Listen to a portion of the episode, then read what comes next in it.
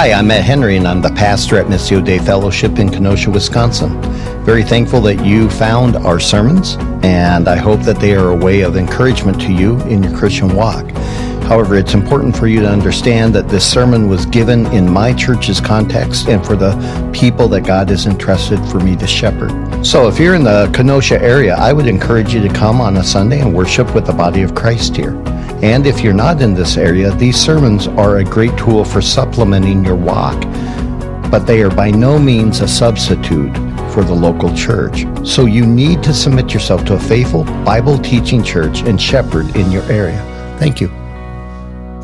You can turn to Matthew chapter one if you are uh, wanting to. There's a reason, though. You're not. It's not necessary for those of you who might be newer to the Christian faith or you don't know your way around your Bible that well. Uh, I have done what I did last uh, time I preached, um, and I don't normally do this, so don't get used to this. Um, I am going to be putting up the various passages that we're going to consider uh, up on the screen so that I can show you and you can focus not so much on trying to find out where a book of the Bible is, but rather you can relax and look and observe the actual word of God and ask yourself, therefore, what must I do? What must I understand? But as always, I will tell every one of you, if you know your Bible well enough to find these books, instead, you should be opening your Bible there.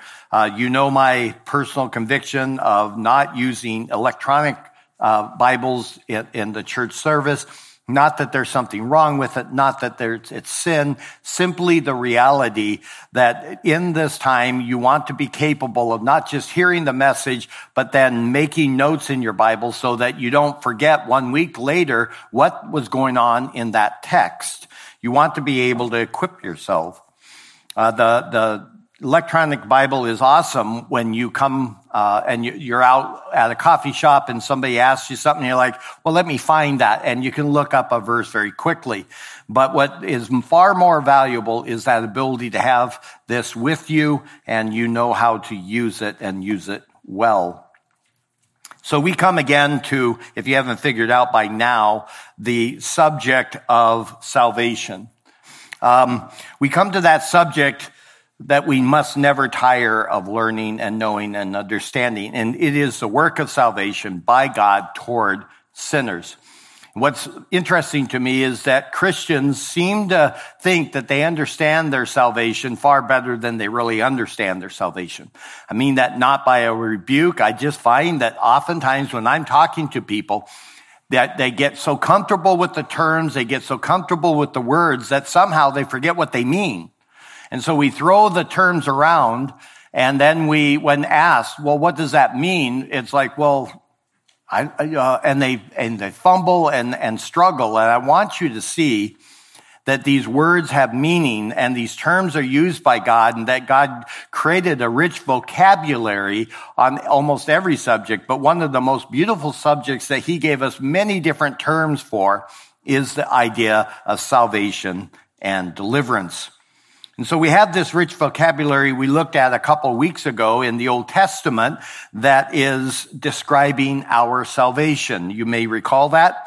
We saw that the salvation that was spoken of there is a lot bigger than somehow just going to heaven or forgiveness of sin. It included actually a rescuing from danger and enemies and a hope for a renewed creation. And that is what we want to look at again today, now in the New Testament.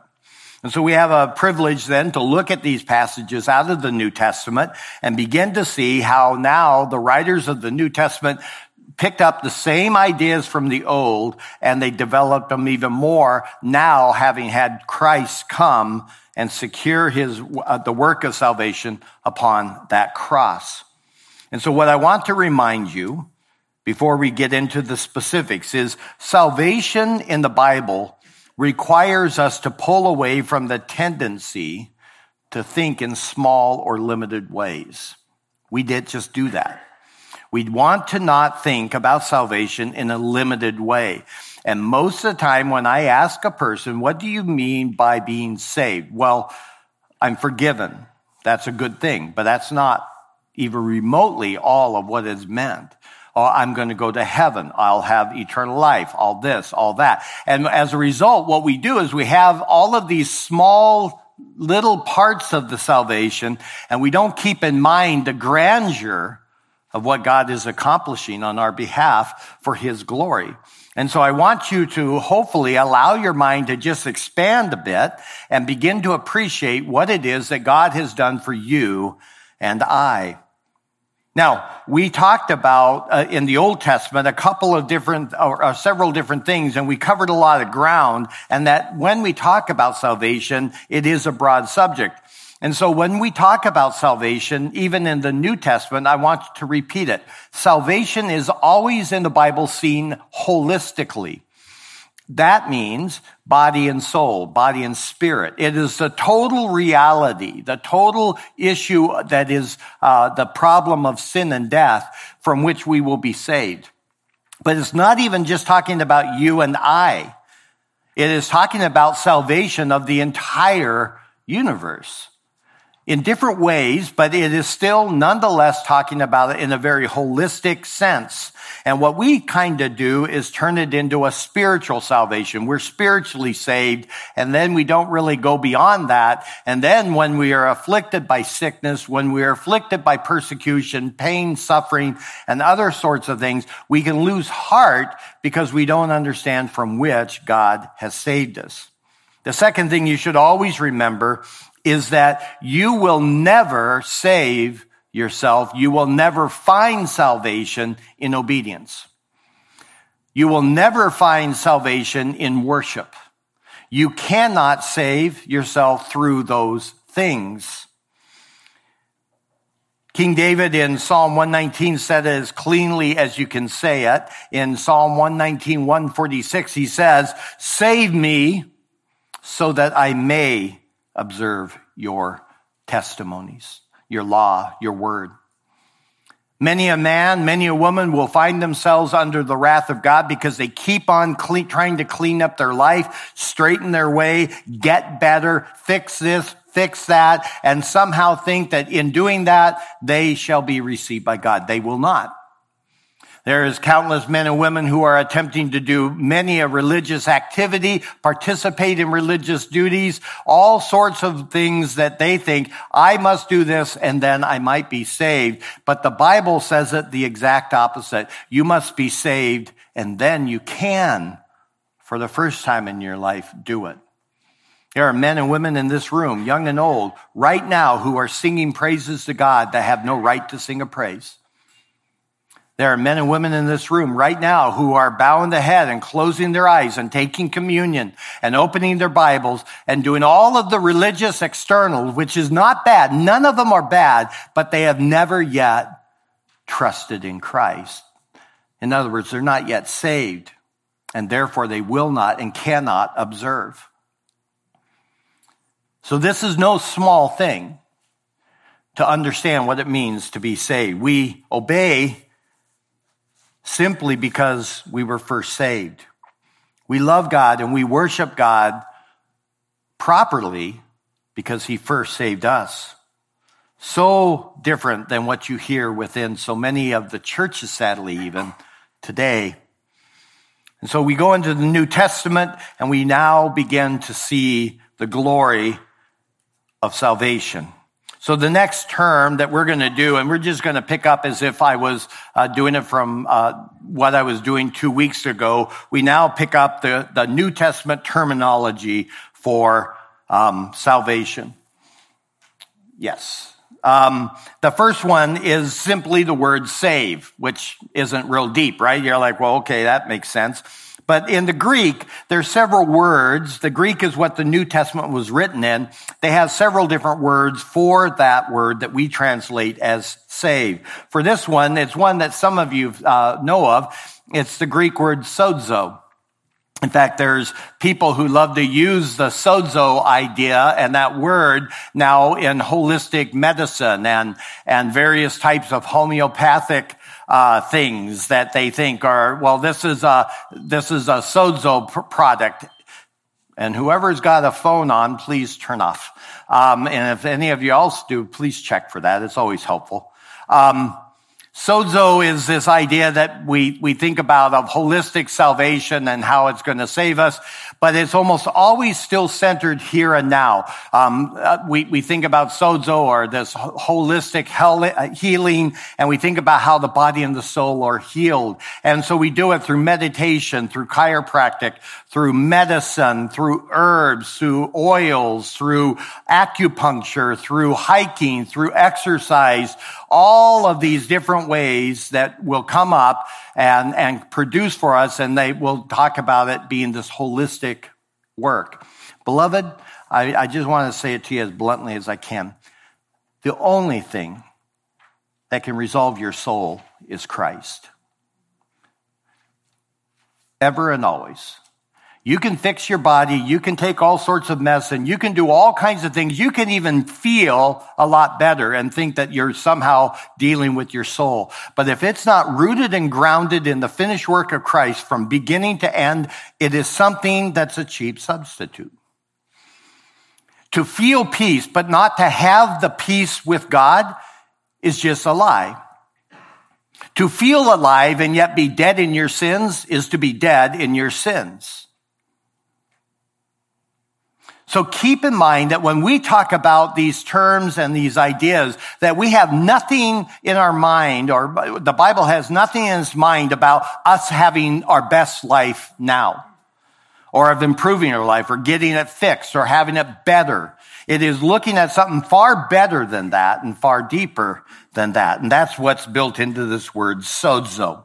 It simply means to save, preserve from harm, or to rescue. And here in Matthew 121, you have the first time it's used.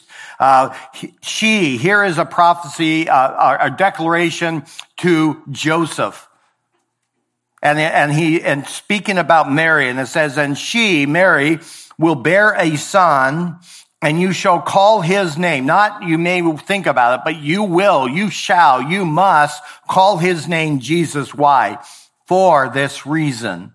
It is he who will save his people from their sins. It is he who will save his people from their sins. The imperative, the command is you shall call his name Jesus. Why? Because built into the very name of Jesus is the essence of who he is. He must be called Jesus because Jesus means the one who saves, the Savior. And so in this context, Joseph, this godly man who is now deeply confused because uh, he has a virgin wife and, and he's in the betrothal stage where there is no consummation yet of the marriage. And now she is found pregnant and he's confused as any righteous man would be as to what's going on. And now he's being informed that this is all good, right, and not only right, but actually holy, and that God is going to finally bring about the work of salvation. And it's going to be this little one in his beloved bride's womb. And he shall call him Jesus. Why? Because the weight of the sin of the people would finally be removed by Jesus. Everything that the Old Testament that we looked at two weeks ago was looking forward to. All of the hope and the, the, the angst and the, the hurt and the sorrow and the joy and the anticipation, all of it was never realized. They all died believing in the coming Messiah, but never saw the coming Savior. They none, none of them did. None of them could see it, but by faith they believed that God would do it. 400 years of silence, 400 years of persecution, 400 years the nation of Israel was traded from one nation to another as if they were a deck of trading cards, all because they were under their, their sin and under the judgment of God. And now, now the time has come and God will save his people. The grand mystery that is said here is how. How will he save them? Will he come on a horse and defeat the enemies? No, not now. Not at this point, not at this coming. Will he become that, that one that will rampage through the nations, destroying them, knocking them down and, and bringing them into subjugation? No, that's not how he's going to save his people. He will save them out from under what? Their sin. That's the problem. That's your problem. That's your problem. That's my problem. That's all of our problems. It's never going to be something that is a feeling or, or some external pressure or some depression upon you. It will always be sin that must be first resolved. And that is a promise. The next verse that we go to is Matthew 14, verse 30. Again, if you have the ability to turn to your Bible, I want to hear pages. But seeing the wind, he became afraid and beginning to sink, he cried out, saying, Lord, save me. Now, who is going on? Uh, who's in this and what's going on? Well, this is a story that many of you will recognize where the disciples are out in the boat. These guys are fishermen. They know how boats work. They also know how they can sink.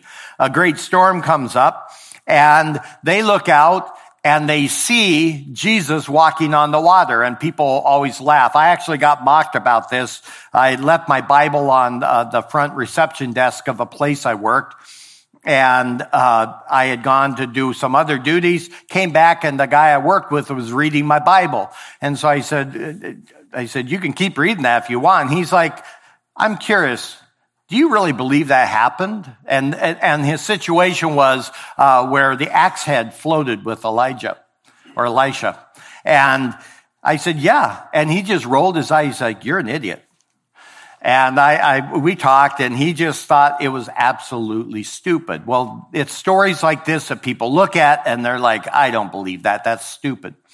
Now, mind you, they'll believe just about everything else under the sun, but they can't accept that, which is okay. That is because their eyes are blind. Having said that though, if Christ is God, and if Jesus Christ is the creator of all things, then when Christ interacts with his creation, he can make it do whatever he wants. And so when he holds bread and he begins to break it and give it to others, he can make it constantly divide itself because he is the master of all things creator because they were all made by him, for him, and through him. And when he walks on water, you and I sink. When he walks on water, it commands, uh, it obeys his command and it becomes something that he might walk on. Well, Peter sees him and Peter being the wonderful man that he is, he wants to go out to be with his Lord. So he actually asks the Lord, may I come out? And then once he's out there, he's surrounded by all these waves still, though he's walking on water. Keep that in your head and all he can see is the waves. And now he begins to doubt and now he begins to sink. And once he begins to sink, he cries out here, Lord, save me. Lord, save me. He's not uh, saying, save me from my sins. It's a very simple one. I'm drowning. I need salvation. And the Lord in his great mercy and kindness reaches and takes him and he picks him up and he goes into the boat and then everything becomes calm. But isn't that a picture of all of us? How many of you have talked and sung with great fervency some song about uh, suffering and being faithful, and yet I will look to you and I will do this and I will be bold and I stand on the finished promises of Christ. And then the first time you become the object of ridicule or suffering, you find out that you're more like Peter than you like to admit. How many times have you withheld when you could have spoken? How many times have you shied away because you were filled with doubt? That is the reality of us all. And so in God, in the Lord's kindness, he gives them a mild rebuke and he says, why did you doubt? Why did you doubt? And yet that's you and I. We also will have times where you will have uh, uh, something from the doctor that you'll be told that will terrify you. And now some people will get themselves into such a knot because they're not sure, should I pray for this or not? I don't know. Of course you pray for it. Peter would have drowned if he hadn't just cried out and said, Save me. When you're suffering and when you are afflicted and when you're ill and you don't know what's going to happen, there is nothing wrong for you to cry out, Oh, Father. My son, at one point, you, many of you know the story, we thought he had cystic fibrosis and he was a little baby and he could barely breathe. And and he, he, it was just so hard. And i was staying up all night long because all i could do was hear his labored breathing. And he's a little baby. And i just walked around the front room holding him kissing him hugging him and praying oh save my son. There's nothing in there that would be shameful. The god who saves saves in so many different ways. But praise god he saves to the uttermost our next one is in Romans 5, maybe. Romans 5, verses 9 and 10. Now, this one's a thorough one, so settle down and, and, and pay attention. Much more than having now been justified by his blood, we shall be saved from the wrath of God through him. For if while we were enemies, we were reconciled to God through the death of his son, much more, having been reconciled, we shall be saved by his life. What I want you to see here in this passage is, is something that's simply so jam packed with hope. And so first thing I want you to notice here is the verb tenses, the verb tenses. Notice in verse nine. So look down and observe it or look up at the screen and observe it. Much more than having now been justified through, by his blood, we shall be saved from the wrath of God through him. The having been justified is a past tense and the we shall be saved is a future tense. How often do you speak of your salvation primarily in a past tense? I was saved. And that's not wrong, but the Bible actually emphasizes the opposite, the future salvation. And it's when you get the future aspect of that salvation understood that things in your life begin to make sense. How you handle money, how you view money, how you view possessions, how you view relationships, how you view everything in this world changes when you understand better we shall be saved. When that is our hope now. Having been justified, so much we could say on that, not enough time to say almost any of it. To have been justified by his blood simply is speaking of the fact that you and I, though guilty in our sin, with nothing to offer, that God, through his son, now declares you and I to be righteous.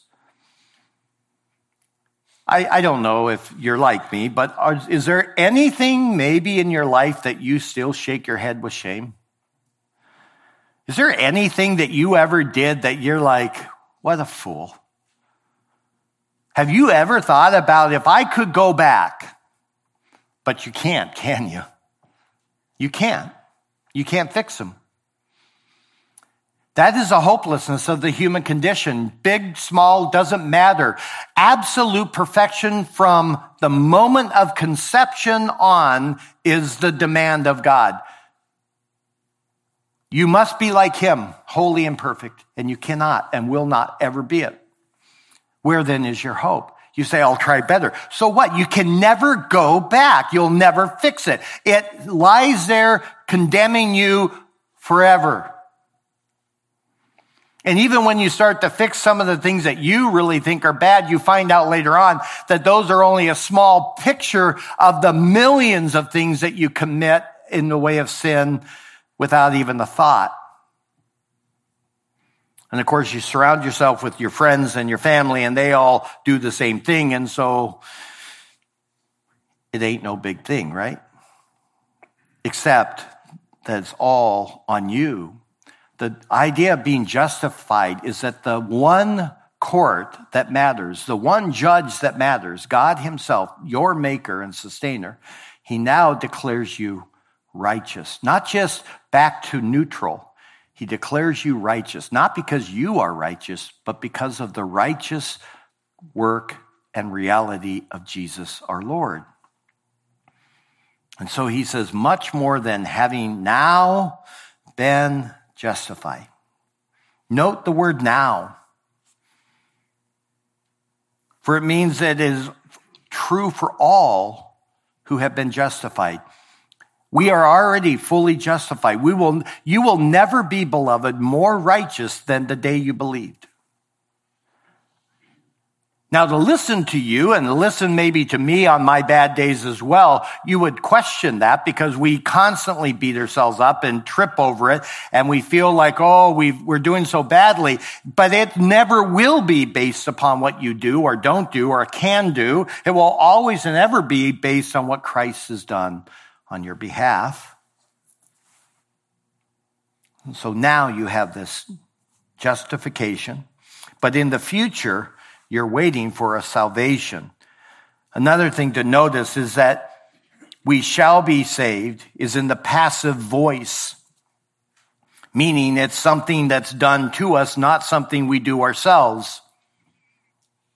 How many times have you made that foolish error in your life where somebody comes alongside you and just offers to help you because you have made a mess of your life, right? Maybe it's your finances. They are so bad that you, you, you despair of ever digging out and they say, look, if you'd like, I'd, I'd, be happy to sit down and meet with you. Maybe we can work some things out. I'm pretty good with understanding money. And so I can help you in that. And, and you say, no, I, I got it.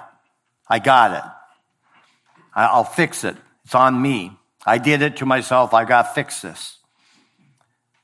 And this is the reality of how people approach their life before God. They, they, they got it. I'll fix it. I'll figure it out. Well, they can't the salvation that is waiting for you is not something you achieve, it is something being done to you by God. A couple of other points of emphasis is that these terms are in the indicative. It means it's, it's a fact, a reality. It's not that we hope to be saved. We might be saved. It is already an established fact now that in the future we shall be saved. And so this justification and this saving from wrath is something that we never will accomplish because we cannot.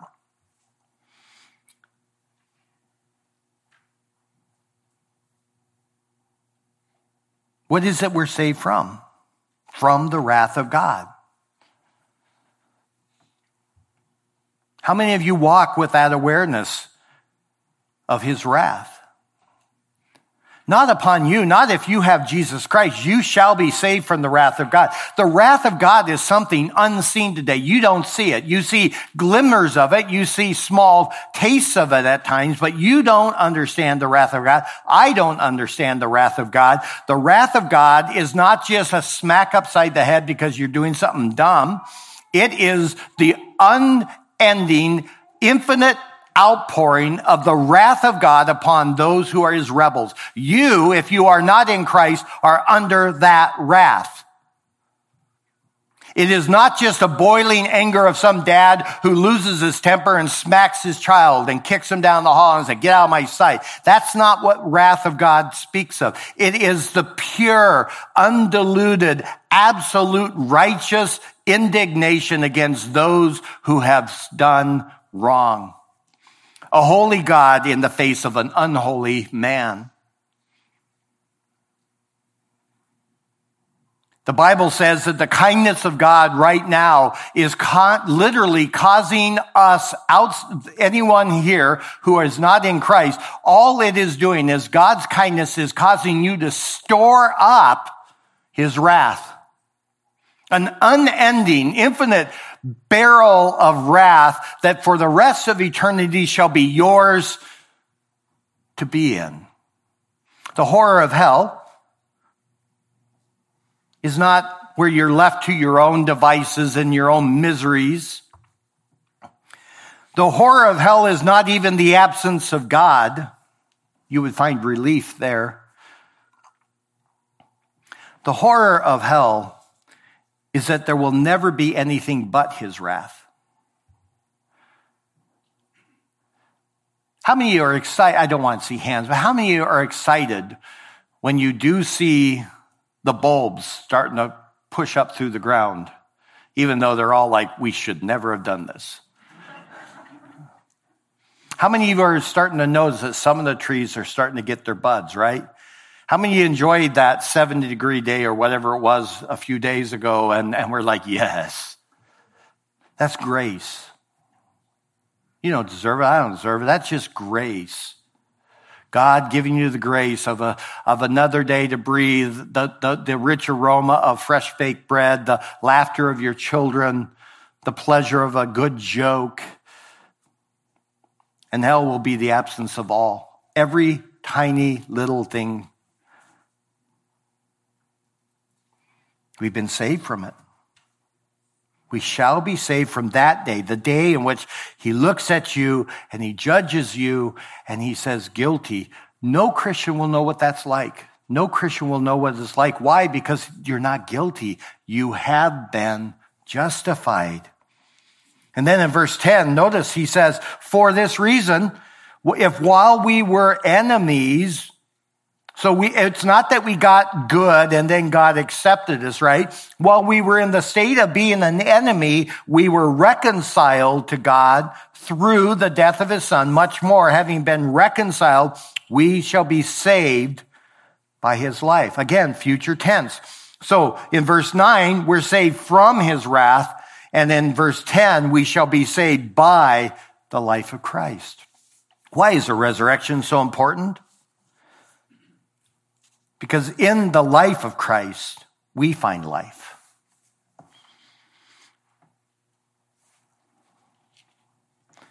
By, so this saving is twofold. It's away from under the wrath of God that we deserve, and it is made and brought into a life that's found in Christ alone. If you could go to the next slide, Ephesians 2.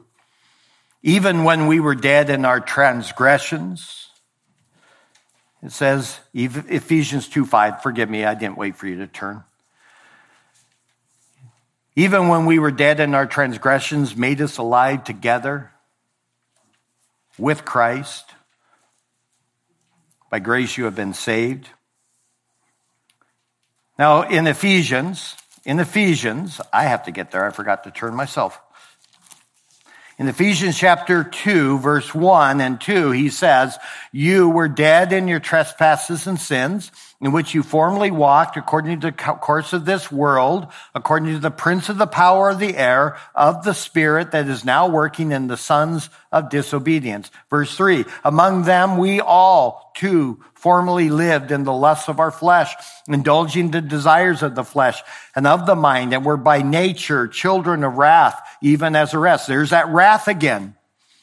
We're all children of this wrath. We're under the power of Satan. We don't think it. It doesn't matter. We are. We're all dead in our trespasses, our sins. But then the glorious two words in verse four, but God, but God. And we come to verse 5 and he says, even when we were dead in our transgression, transgressions, we were made alive together with Christ. By grace you have been saved. What is it that you've been saved from? Everything in verses 1, 2, and 3. You're saved from death into life.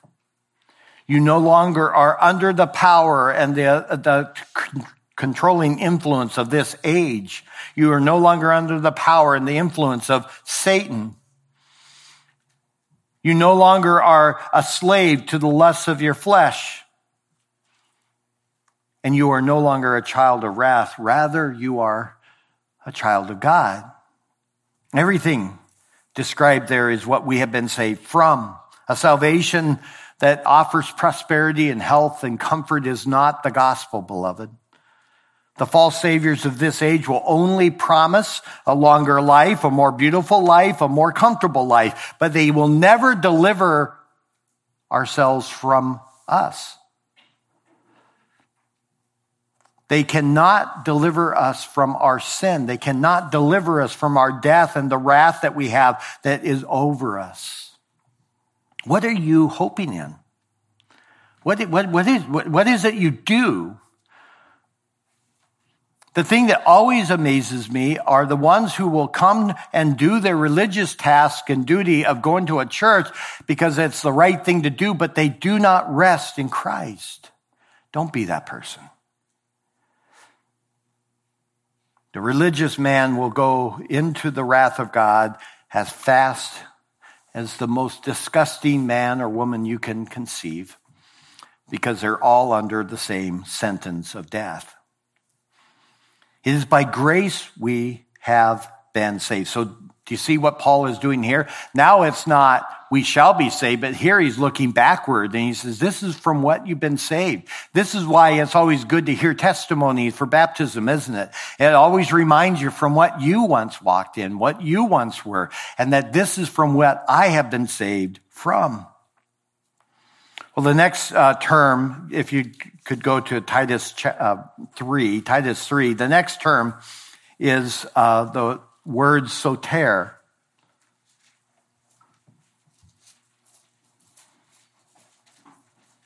It means savior. This one is used in reference to the agent of salvation. So we, it's nice to talk about being saved, but how are we saved? Who saves us? What saves us? Well, the, this is what the word means. Salvation is inextricably linked to a savior, and we often look for a salvation, beloved, but never bother to find it in the savior. Again, how many of you spend your time seeking some salvation, but never in the savior? Well, notice what Titus 3 says in verses 4 through 6. But when the kindness of God, our Savior, and his love for man appeared, he saved us. Who is our Savior in this passage? It's God. God, our Savior, and his love for mankind appeared. He saved us. Who is God in reference here? He's not talking about the Son. He is actually talking about the Father. Oftentimes, it, and I think it's a shame, we tend to think of Jesus as our Savior and we're somehow being saved from an angry Father. But it is the Father who sent His Son into the world. It is the Father who sent Him to die. He is our Savior. He saved us not on the basis of deeds which we have done in righteousness, but according to his mercy by the washing of the regeneration and renewing of the Holy Spirit, whom he poured out upon us richly through Jesus Christ, our Savior. Who is our Savior now? Jesus. God is Savior. Jesus is Savior. God the Son, God the Father. Now, this all conforms to what we've already considered, so we need not to spend a lot of time. Just note the great saving vocabulary that's used in these three verses. God, our Savior, His love, He saved us, His mercy, His washing us clean, and Jesus Christ, our Savior. It's just jam packed with salvation vocabulary. Notice the absolute total absence of our labors, our goodness, our character. He says, not by works, not by deeds of righteousness. It's actually in the emphasis. If you were uh, in, in, what's called the emphatic position in the Greek, uh, they'll take a phrase and move it to the very front. And in fact, the King James Version does that uh, nicely, where they bring it out to the front to emphasize that. He saved us not through our deeds of righteousness. And so I again tell you, if any of you are sitting here thinking that you're cleaning up your life pretty good and that you're doing okay, and if you do a bit more, you'll probably be okay, I'm telling you, it cannot happen that way. You must come to Him as exactly as you are, a sinner, dead in sins, in need of salvation. And God will save. So the good news is though we cannot obtain our salvation, we cannot obtain our forgiveness, right? Through our efforts. We find it in the mercy, the grace, the kindness of God through Jesus Christ, our Savior. In our next passage in 2 Corinthians 7.10, 2 Corinthians 7.10, we have the term uh, soteria, which means salvation or deliverance salvation or deliverance. I don't have a timer clock, so I have no idea how long I've been going. Um, just fair warning to everyone, I'm on page five. I'll, i have got a sense of the time though.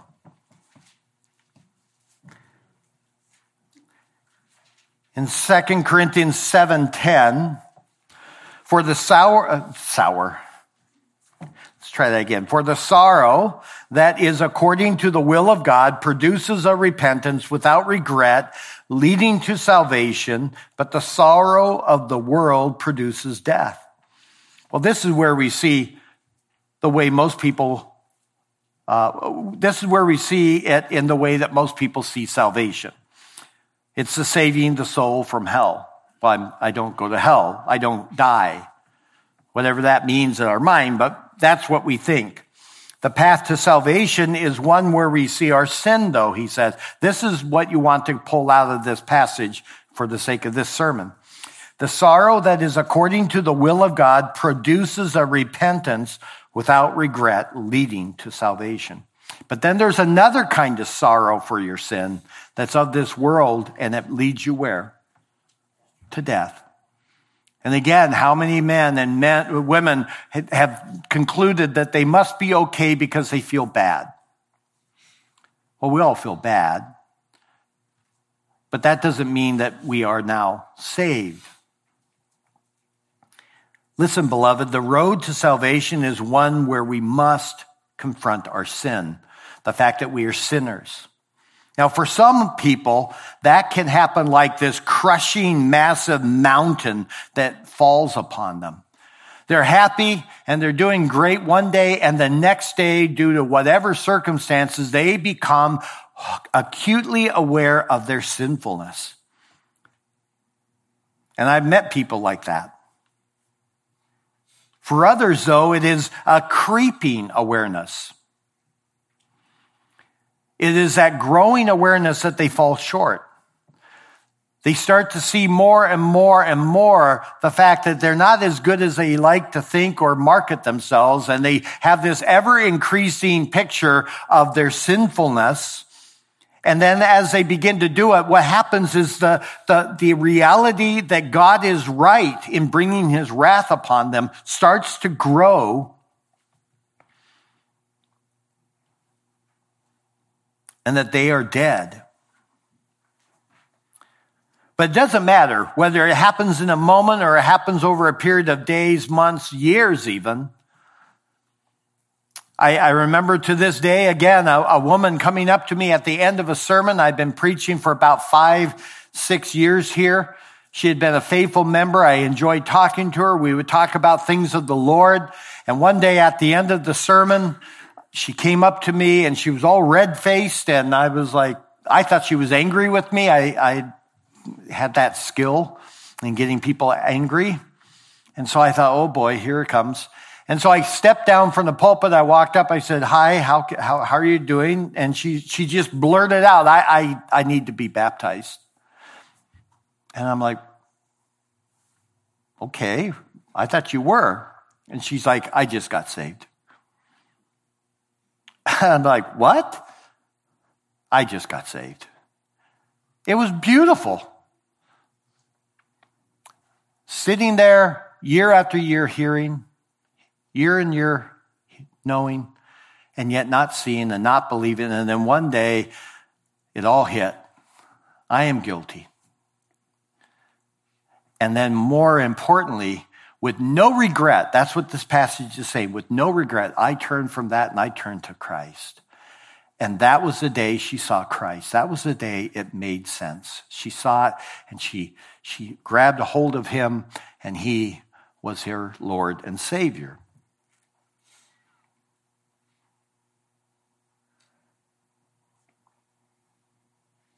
regardless of where you're at, when you come to salvation, you will turn from every Savior, every idol, every false hope without any regret. You won't care anymore because you found life. And if you're looking at this salvation stuff and you're saying, yeah, it's going to cost too much, then you clearly have the sorrow that's leading you to death. Clearly. Because the sorrow that leads to repentance has no regret. You don't care one bit. You don't care what people think of you. You don't care how much snot's coming down your face because you're crying. You don't care about anything except you need Christ. He is my Savior and He is good to save. Then the next passage is Romans 13 11. Romans 13 11. Do this, he says.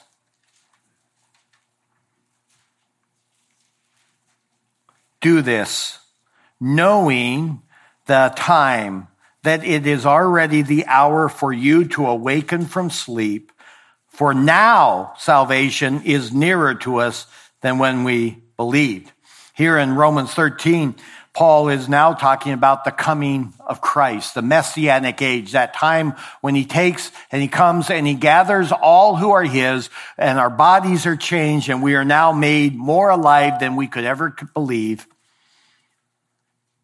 And he's looking for that. That is the salvation. That's what that's talking about. It's not my salvation out of and being forgiven. It's not salvation from drowning in the pool or from my sickness. This is the salvation for which we actually all are waiting for, but we don't remember. It is a salvation where all things are made new. it is always important that we remember this truth that we are saved, we are being saved, and we are always looking forward to being saved. And that salvation, that final aspect of the salvation is the one that matters. It's when everything is finally made right. Every one of you in this room who is a Christian, you know what I'm talking about. You don't fit. You don't fit here. And some of you keep trying to fit and you keep on screwing it up because you don't fit. You're not designed to fit anymore. You've been saved out of this age. And you're waiting for a salvation to come where you will finally fit. And every once in a while, you'll get glimmers of what's to come, and you'll say, Yes. And then the friends invite you, or this or that, and you're like, Oh, I should go. And you don't fit. Each day, each minute, it's driving all of creation to that great day when our enemies are finally vanquished. Sin and death is finally cast away, never to be seen, never to be tasted again. Satan's head will finally be crushed. No more to deceive and no more to destroy that. Beloved, oh, what a day that will be.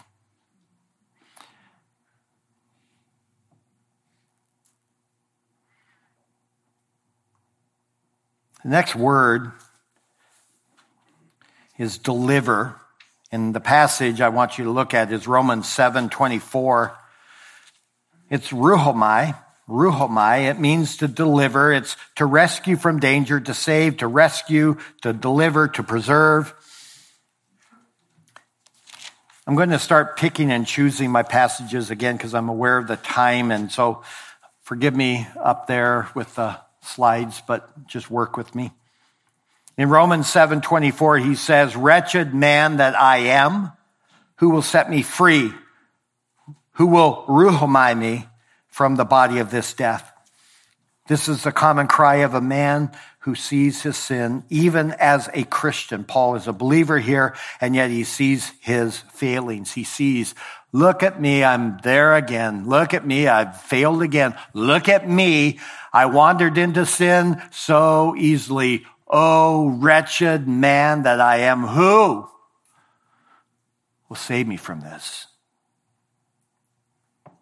If there's a man that understood salvation, it's Paul. And yet, this is what he's saying. So the next time you wonder about why you despair, just realize you're no better off than Paul. It is the reality of a Christian. You fail a lot. As a Christian on this side of eternity, a person is beset by weakness, by stumbling, or as a hymn writer said it so well, prone to wander Lord, I feel it. That's the flesh, the lingering effect, and it can weigh on you at times to the point that just brings intense despair, the sense of condemnation. And so even Paul, the great apostle, cries out, but he does so rightly. So notice what he says here. Notice what he's saying. Oh, wretched man that I am. So what does he know is not where to put his hope? In him. I am a wretch. So forget that. Embrace the fact, beloved, you're a wretch. All of you are wretches. Some are saved, some are not, but you're all wretches. And make sure I put myself in that category with you. So, who? I have to look outside of myself. Who will deliver me? Who will rescue me? Not what must I do? Not how do I fix this? No, the deliverance, the rescue is coming from another, and he knows who it is. It is Jesus Christ. And so notice he then gives thanks to, uh, in verse 25 through Jesus Christ our Lord. And then he concludes it in verse 8, or chapter 8, verse 1, the very next verse. He says, There is therefore now no condemnation. So, what was he doing in verse 25? 4, I mean? He was condemning himself. And in verse 1, what is he not doing? He's not condemning himself, or he might still be, but who is not condemning him? You tell me. Say it like you actually believe it.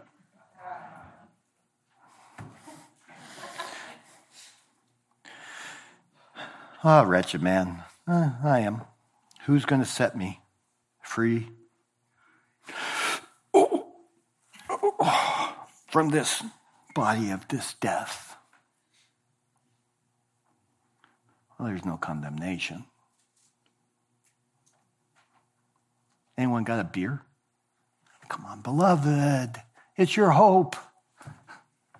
There is now even as you beat yourself up, there is still now no condemnation for those who are in Christ Jesus.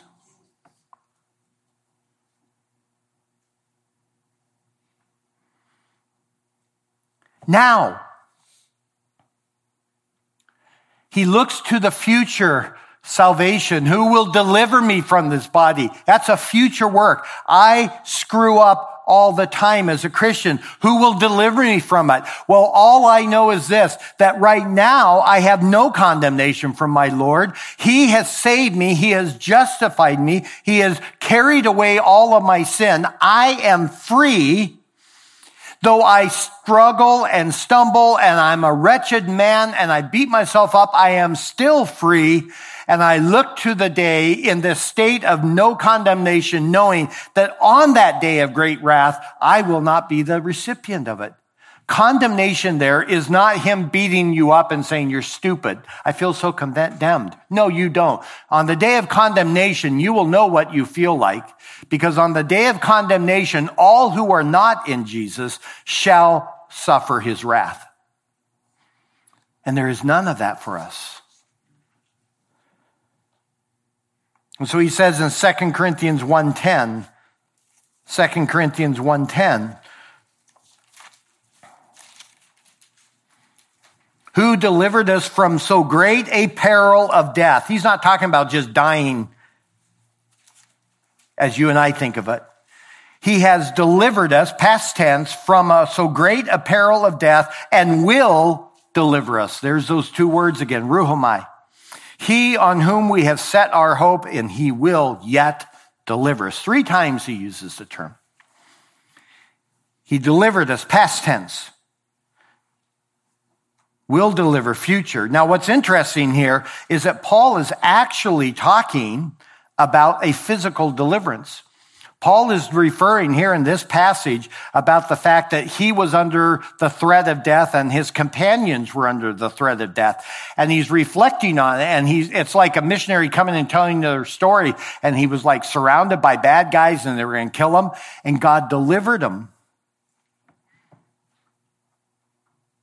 And so he looks at that and he realizes that God has been kind, that as he goes out sharing the gospel and working, God is keeping him alive and that he's delivering him. But then he switches to a future deliverance, a full salvation. And all the while he says, notice, he says, He on whom we have set our hope. Notice the tenses here. All the while that we wait for the future salvation, we currently have this present abiding hope. Why do you come to church? You come to church so that you might encourage each other in that and remind each other.